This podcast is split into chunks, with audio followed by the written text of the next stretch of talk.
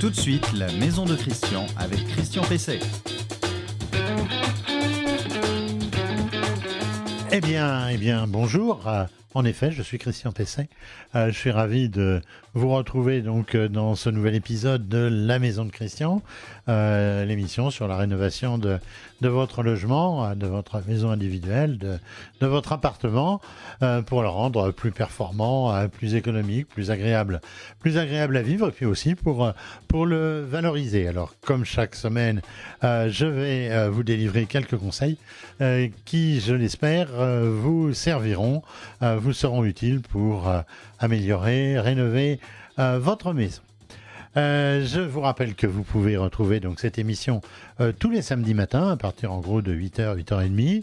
Euh, vous pouvez la retrouver sur le site reno-info-maison, .com, euh, sur notre page Facebook, sur LinkedIn, qui est un réseau donc plus professionnel, et sur les principales plateformes de podcast. Dans cette émission, je vais répondre comme d'habitude à une question euh, d'auditeurs, euh, téléspectateurs, euh, internautes. Je vous rappelle au passage que les questions, vous pouvez les poser sur reno-info-maison.com. Je réponds à un certain nombre sur le site et puis à d'autres euh, via, cette émission. Alors, je vais répondre à la question de Fanny qui me demande comment se débarrasser des rongeurs dans ces doublages en placo et ça l'empêche de dormir. C'est effectivement la bonne saison pour, en tout cas, les rongeurs euh, qui sont entrés en phase de reproduction et donc ça leur donne un peu plus peut-être de, de vigueur, surtout quand ils ont passé une partie euh, de l'hiver euh, dans les doublages bien au chaud. Le conseil de la semaine, je vais vous donner des conseils euh, sur l'installation d'un abri de jardin, euh, notamment sur les contraintes administratives. Et on va voir aussi fiscal, on oublie un peu ça euh, généralement, mais il y en a aussi. Euh, c'est le bon moment pour installer un abri de jardin, donc au dehors de sa maison. J'aurai un invité, comme d'habitude. Cet invité, euh, vous le connaissez, il est déjà venu, c'est Olivier Jonard. Bonjour. Bonjour Christian. Bonjour Olivier. Euh, vous êtes euh, directeur commercial de Grillo-Bois, c'est ça? C'est ça. Donc Forestière du Nord. C'est Grillo Bois, c'est la marque de notre charbon de bois et la Forestière du Nord, le nom de l'entreprise. Très bien. Euh, vous êtes une célèbre marque de, de, de charbon de bois, bien connue pour, pour, pour sa qualité. Alors, je vais évoquer euh, avec vous, on va, on va évoquer euh, les conditions d'utilisation d'un barbecue Mhm. en toute sécurité, autrement dit, la bonne façon d'utiliser un barbecue. La saison commence, euh, ce n'est pas le moment d'avoir des, soucis, euh, y compris d'incendie par exemple. Euh, il faut être raisonnable et savoir que, bah, comme tout équipement qui fait des flammes, bah, il y a des sécurités à, appliquer. Je finirai par l'info du jour, comme d'habitude.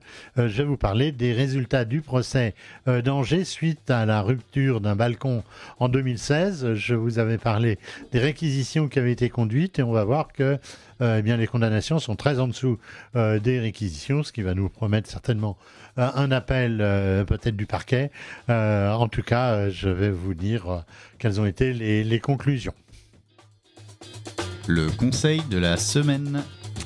Alors le conseil de la semaine, eh bien évidemment, avec les, beaux jours, on a envie de sortir au jardin, euh, on a envie aussi d'y travailler, tondeuse, euh, outils d'hiver, euh, pourquoi pas y rentrer également euh, un certain nombre d'équipements, de la vaisselle, un barbecue justement, tiens, on, on pouvait en parler, et eh bien on a envie d'installer un abri de jardin, c'est la grande, c'est la grande période. Alors le plus classique, c'est un petit abri de, de jardin, euh, c'est-à-dire qui fait un mètre sur un mètre sur 50, un peu plus donc euh, de deux autour de 2-3 mètres euh, euh, d'emprise au sol et en gros 1 mètre 80 euh, de hauteur. Alors euh, ce genre euh, d'abri, euh, euh, il est généralement en bois, on va y revenir, mais il est couvert par de la, sou- souvent malheureusement dans certains cas la tôle ondulée, c'est pas très joli, mais sinon il y a du feutre bitumineux de couleur vert, rouge, et puis il y a aujourd'hui, je reviendrai là-dessus un jour prochain, on a aujourd'hui aussi des imitations de, on va dire de tuiles, d'ardoises qui sont beaucoup plus discrets. Puis il y a aussi de l'ondulé euh, euh, sous forme de plaques euh, à base, on va dire asphaltée, bien connues, qui, bah, qui sur un petit abri de jardin bah, font, font tout à fait, font tout à fait l'affaire. Le matériau le plus classique, c'est le bois. le bois avec un empilement de lames, quatre poteaux rainurés, un empilement de lames.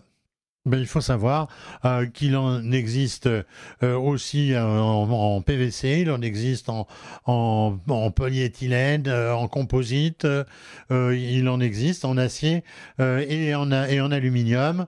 Euh, il y a des choses euh, assez sympas. Évidemment, il n'y a pas besoin d'entretien, alors que le bois, il y en aurait.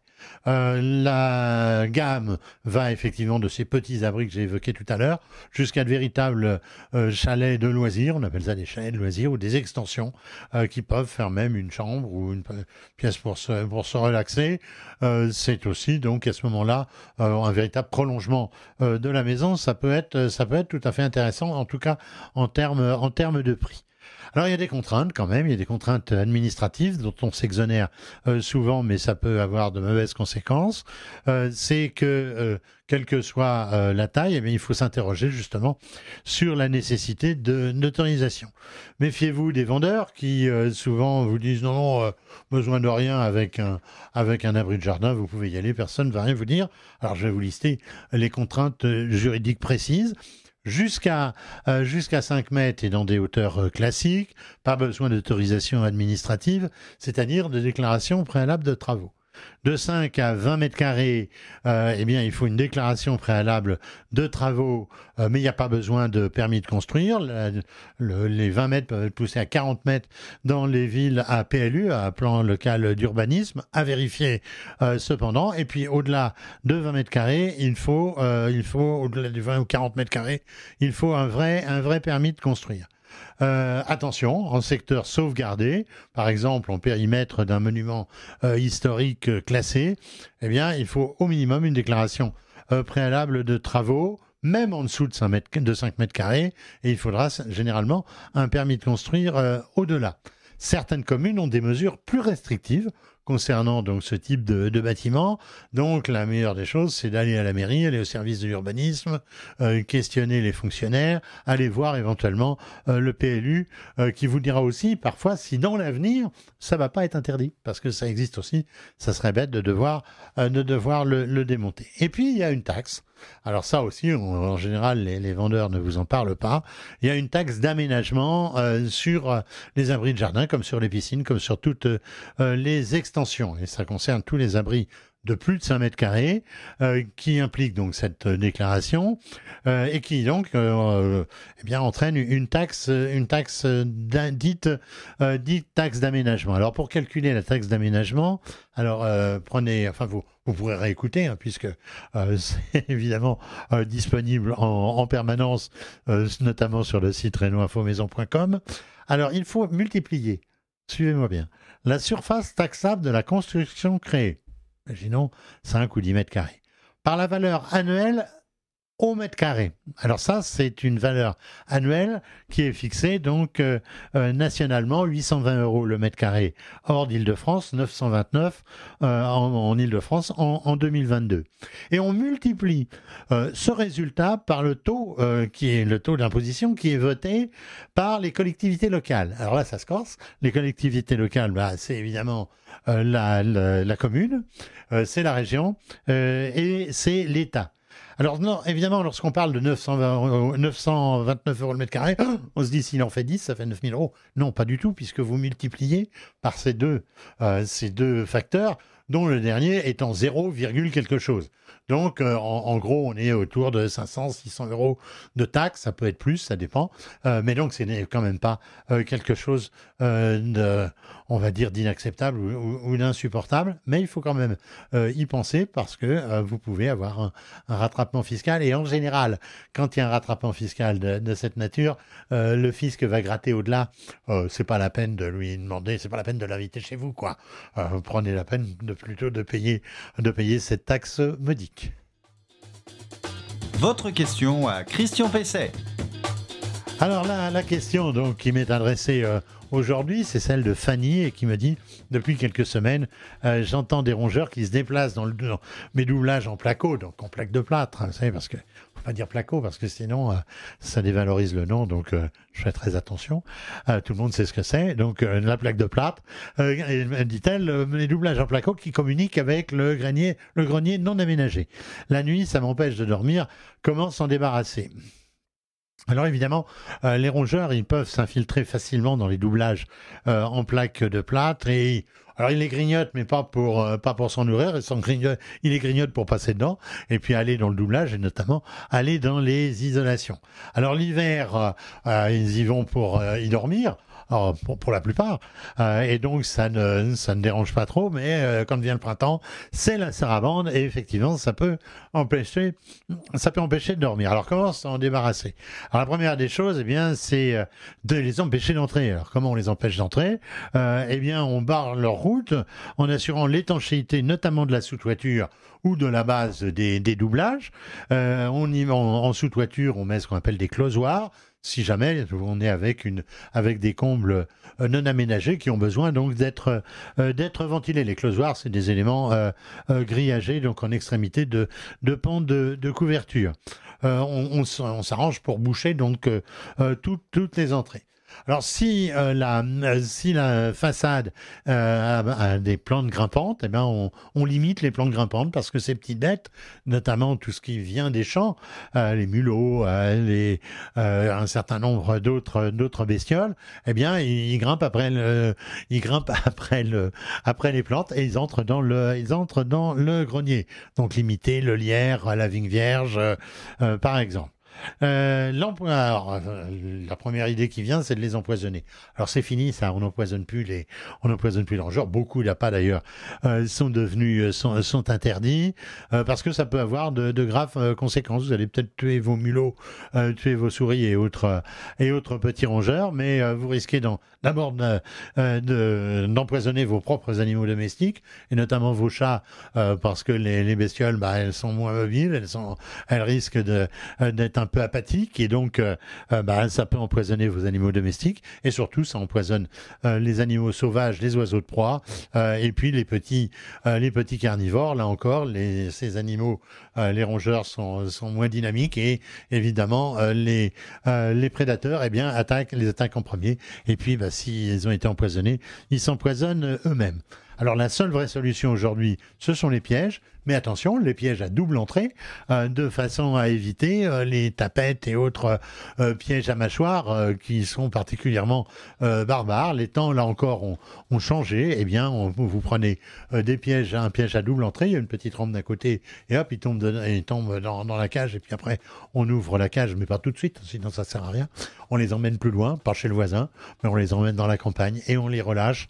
Euh, ainsi, on, aura bonne conscience et on aura participé à la protection de l'environnement. Enfin, il y a aussi des pièges à ultrasons, mais euh, les résultats euh, sont, très, aléatoires. Je ne les garantis pas. Encore une fois, il vaut mieux les piéger, les capturer et les transporter ailleurs. L'invité de Christian Pesset. Alors, mon invité, je l'ai présenté brièvement euh, tout à l'heure, c'est euh, Olivier Genard. Bonjour Olivier. Bonjour Christian, Vous êtes déjà venu dans cette émission? Une fois ou deux, oui. une fois ou deux, et puis vous étiez venu euh, quand j'étais sur RMC, donc on est de vieilles connaissances. Donc vous, vous faites du, du charbon de bois. C'est ça. Le charbon de bois, il s'appelle grill au bois. Mhm. hein, grill au bois, Principalement ça ouais, le, le sac de 50 litres qualité restaurant que les gens connaissent bien. Voilà, oui, restaurant. Ah tiens, vous nous direz ce que ça veut dire, restaurant. tout à l'heure. Euh, donc la qualité restaurant, et donc euh, votre entreprise, c'est la forestière du Nord, vous faites aussi euh, du bois de chauffage, hein, je crois. C'est ça, et de l'allume-feu. et de l'allume-feu. Euh, on va commencer donc par un certain nombre de questions. Alors évidemment, on va axer beaucoup cette interview sur sur la sécurité. Je, je vous ai proposé ce thème parce que c'est vrai que ça peut être un peu anxiogène finalement un, un- un barbecue. Alors, qu'est-ce que vous préconisez pour que ça reste une fête en, en toutes euh, circonstances et notamment euh, bah, on va parler d'abord de, de l'allumage. Vous venez de parler justement d'allume-feu. Euh, pour être en, sé- en sécurité, le, le charbon de bois, ça s'allume avec quoi? Alors, déjà, je voudrais rassurer les gens, un barbecue, si c'est fait correctement, normalement, il n'y a vraiment aucun souci. Donc, on va essayer justement de, de déli- délimiter les, les contours de, de- de- des choses à faire, des bonnes pratiques et des, des choses justement à ne pas faire. Euh, alors l'allumage, il faut utiliser toujours un allume-feu qui est adapté euh, bah, au barbecue et plus généralement aux cheminées. Donc on évite tout ce qui est alcool, euh, allume-feu Liquide. liquide inflammable, qui, Ouais. qui peuvent, qui peuvent créer Les gels aussi, c'est pas terrible ça. Les gels, ça dépend. Il y en a qui sont adaptés. Encore une fois, c'est indiqué sur le- le- l'emballage de l'allume-feu en question si c'est quelque chose qui est, qui est propre à l'allumage d'un barbecue. Mais c'est quand même toujours pétrolier ça. Pratiquement. Euh, moins maintenant. Moins. On commence à trouver des, des- des- des gels biologiques faits à partir de biomasse. D'accord. Nous, on recommande, euh, bien sûr, ce que nous vendons, c'est euh, à base de, de laine de bois avec de la paraffine végétale et pas de la paraffine justement minérale. Ah oui. Donc euh, 100% naturel, pas de mauvaise odeur et, et très économique. Euh, voilà, c'est très très facile d'allumer un barbecue avec ça. D'accord. Donc ce sont c'est c'est des petits cubes non ou c'est des barrettes? Il y a les petits cubes et nous, on a c'est ce qui ressemble un peu à un nem. J'ai j'ai beaucoup, j'appelle Ah ça oui? Des nems, des espèces de rouleaux de, de- de laine de bois qui sont compressés. D'accord. Donc ça vaut le coup d'acheter ce genre de choses parce qu'en plus c'est Ah pas oui. très cher. C'est pas très cher, euh, ça vaut quelques euros pour euh, 20 ou 30 allumages. Donc vraiment. euh, Ouais, donc, faut pas, s'en- faut pas s'en priver. Oui. Alors, ça s'allume plus ou moins bien. Ça dépend peut-être aussi du type de barbecue. Type de barbecue, Ah. type de charbon de bois. Voilà, moi, je sais que j'en ai un qui a une, une c'est sûr, c'est un barbecue sur colonne avec une ventilation par en dessous. Mhm. euh, ça s'allume très euh, très très bien, hein, très très très très vite. Euh, pas souffler dessus? Éviter? Vous pouvez un peu souffler dessus, mais encore une fois, ça dépend. Enfin, je pense qu'on va peut-être y revenir plus tard. Ça dépend des conditions météo, ça dépend de votre, euh, votre environnement immédiat. euh, D'une manière générale, oui, il faut éviter de faire des projections de cendres euh, incandescentes. D'accord. Alors, on, on va parler cuisson. Mhm. On en parle euh, toujours, on fait toujours un peu de cuisine avec un barbecue. Euh, côté cuisson, qu'est-ce que, qu'est-ce que vous préconisez? Parce que on voit bien que euh, 8 fois sur 10, euh, si on ne surveille pas, euh, les graisses tombent sur la, sur la braise incandescente, euh, c'est, euh, c'est des flammes de 2 mètres de haut, et puis, et puis, la, la- la- on appelle les pompiers. voilà, et puis, et puis surtout, la, la viande n'est plus grillée, elle est, elle, est carbonisée. Alors, qu'est-ce que vous préconisez euh, justement pour éviter ça? Qu'est-ce qu'il faut faire? Surveiller faut, euh, Quand la graisse commence à tomber, qu'est-ce qu'il faut faire? Alors, on, va, on, va, on va essayer de partir un peu sur les basiques. Déjà, il faut avoir un barbecue adapté, de qualité, et surtout adapté à ce qu'on veut faire. Euh, si vous prenez un barbecue vraiment pas cher, euh, pas très stable, déjà, c'est pas très sécuritaire. Donc, déjà, un barbecue stable. Euh, du matériel adapté, idéalement une manique pour faire les manipulations, pour pas vous brûler la main euh, quand vous manipulez vos aliments. Euh, fourchette à barbecue, pince à barbecue, voilà tout préparer un peu à l'avance pour pas être en urgence quand vous commencez justement à avoir une, flamme qui, qui, peut, qui peut se déclencher. C'est une première chose. Deuxième chose, faut effectivement attendre que les braises soient rouges avec une légère pellicule de sang dessus. Donc ça, Ouais, veut c'est dire- ça. À ce moment-là, c'est un peu gris. hein, c'est- C'est ça, exactement. Ouais, ouais. Voilà. Il faut que votre grille soit assez euh, éloignée de votre euh, braise. Ça ne sert absolument à rien de coller votre grille sur la braise. Vous avez- déjà, vous allez carboniser votre viande en un temps record. Elle sera carbonisée à l'extérieur et crue à l'intérieur.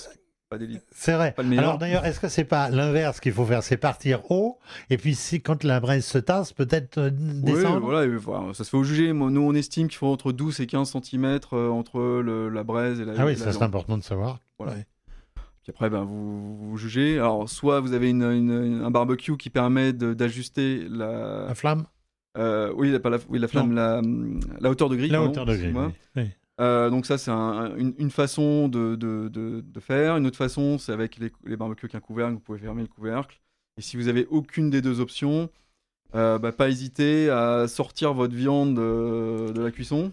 euh, C'est ça. La laisser Si, reposer un si peu. ça commence à, Voilà, à, à- à s'enflammer, à la limite, il vaut mieux retirer la grille exactement. euh, pour euh, attendre que, la, que ça baisse. que ça, que ça se baisse, que si, si, si c'était une marinade par exemple et que l'huile est tombée euh, et s'est enflammée, pas hésiter à retirer la viande, attendre 3-4 minutes que le- le- les graisses ou l'huile brûle et repartir tranquillement. Est-ce qu'à ce moment-là, quand euh, justement on veut euh, un peu faire baisser le feu, est-ce qu'il ne faut pas ramener un peu de, de charbon de bois? Non, c'est pas, c'est pas vraiment la solution. Non, non, parce que plus vous allez, euh, ça va le ramener temporairement fumée, et euh. puis ça va faire de la fumée et puis ça va le, le faire repartir de plus, de plus belle après. Non, non, vaut mieux attendre euh, 2-3 minutes. euh, L'huile, elle va, elle, va, elle va brûler euh, très très vite, puis après vous pouvez recommencer. D'accord.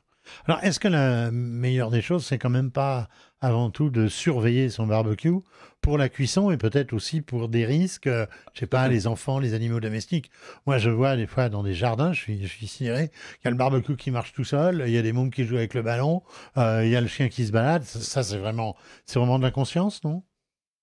C'est pas l'inconscient, c'est pas Ouais. très prudent. Après, euh, euh, on va aussi relativiser. Les barbecues qui sont mis sur le marché sont quand même faits pour supporter des chaleurs importantes, ne pas trop, le- ne pas trop irradier justement la chaleur pour que la chaleur reste concentrée dans, le- dans le foyer et ne parte pas n'importe où. Et ils doivent assurer une certaine stabilité. Bien sûr, si vous faites un foot à 2 mètres d'un barbecue Eh oui, euh, sur hein. trois pieds euh, dans un terrain en pente, euh, voilà. Après, c'est du bon sens. Et évidemment, euh, oui, on laisse pas les enfants jouer au foot à côté du barbecue ou des, des enfants en bas âge sans surveillance à côté du barbecue. Ça, ça reste un point de feu comme un poêle ou une cheminée. Oui. Donc les, les- les précautions d'usage euh, s'appliquent. Alors, est-ce qu'il y a euh, une réglementation d'une part et, et est-ce qu'il y a une normalisation?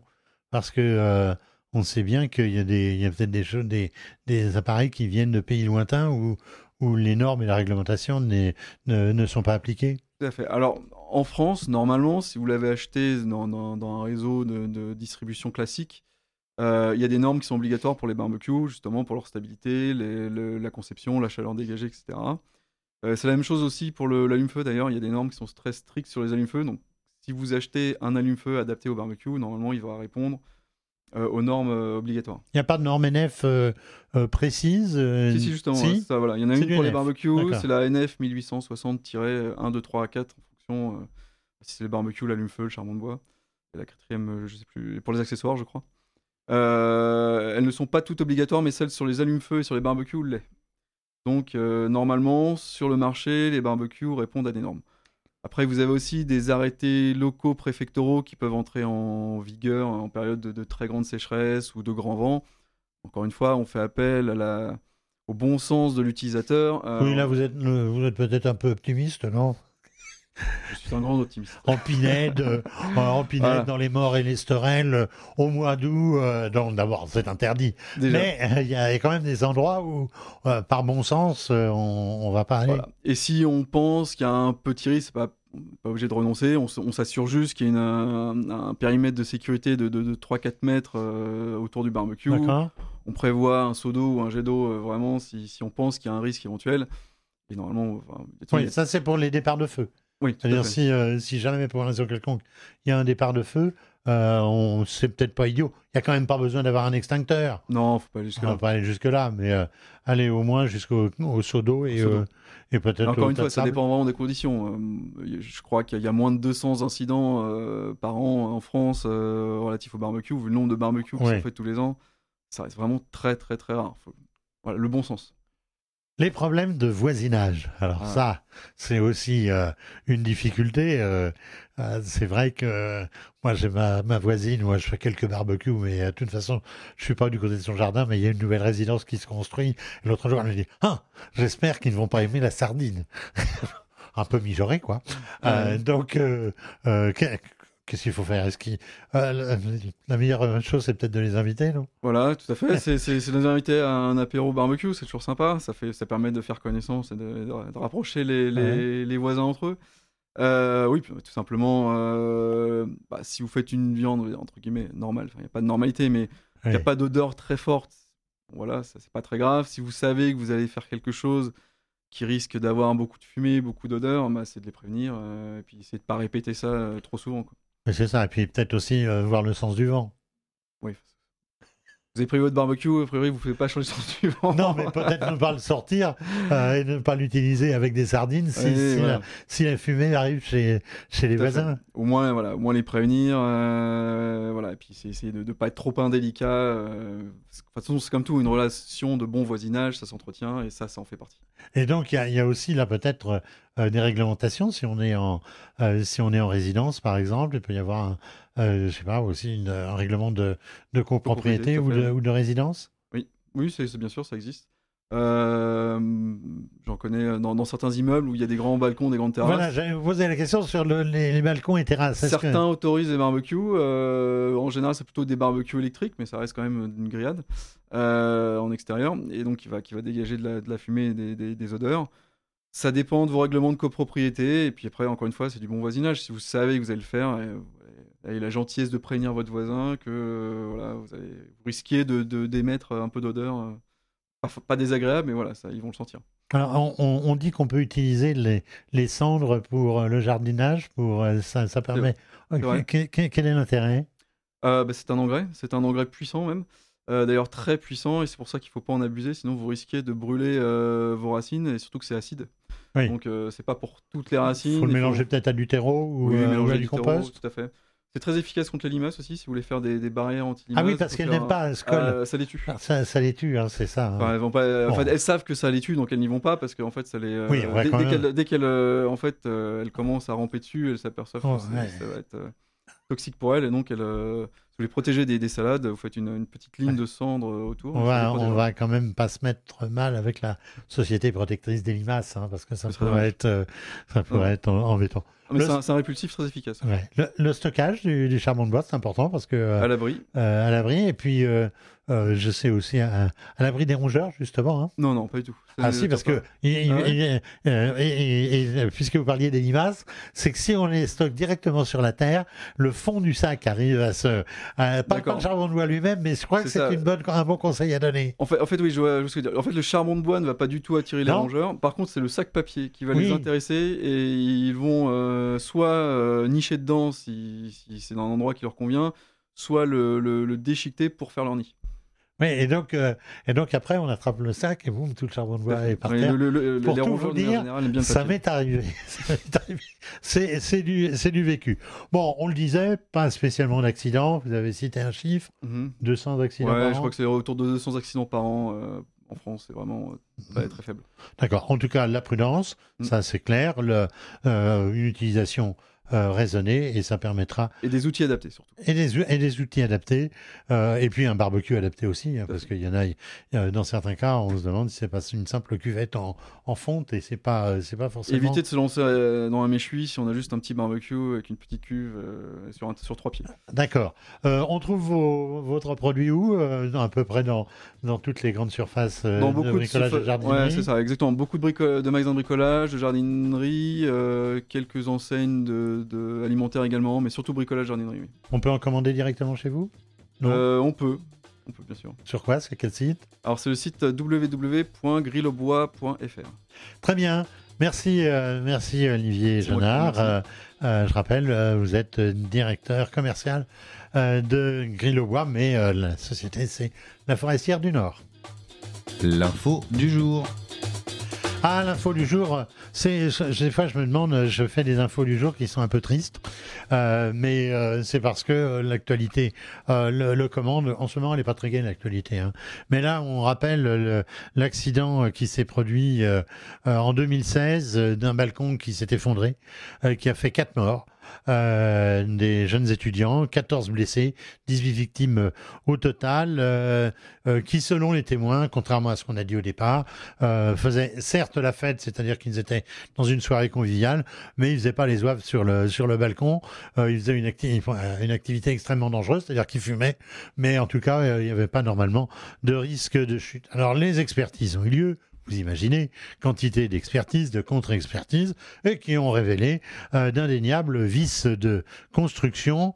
Euh, ils ont écarté la, surcharge puisque le balcon euh, a été évalué comme pouvant accueillir 35 personnes. Donc, faites le calcul, il y en avait deux fois moins que la charge, maximale. Alors, d'expertise en renvoi d'audience, on en arrive au verdict et aux peines au bout de cinq années donc de, de procédure. Des peines allant de deux ans de prison ferme avaient été requises euh, par euh, euh, l'avocat général, par donc les pouvoirs publics quelque part, enfin les parties civiles, voilà, enfin, toute la partie civile, etc.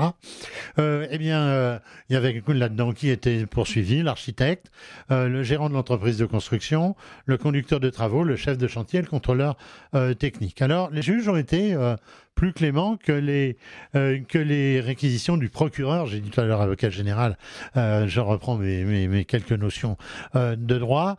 eh bien, le, en condamnant le gérant de l'entreprise donc de construction à trois ans de prison avec sursis, avec sursis. le chef de chantier ainsi que le contrôleur technique à 18 mois de prison avec sursis et toutes les autres protagonistes ont été, ont été relaxés. Alors, euh, on peut imaginer qu'il y aura euh, un, appel et qu'on va repartir euh, sur un, procès, sachant que les vices de construction et de réalisation ont été établis, ce qui devrait prévenir ce genre de risque à l'avenir, puisque maintenant on sait un peu plus à quoi s'en tenir. Alors le mode, de, le mode de construction, le mode constructif a clairement été mis en œuvre, en sachant que ce mode, il a évolué entre ce que l'architecte avait demandé et, euh, ce qui a été euh, euh, ce qui a été réalisé. Donc ça, c'est pas bien. ce qu'on a reproché à l'architecte, c'est de ne pas être venu contrôler le, chantier après après sa construction.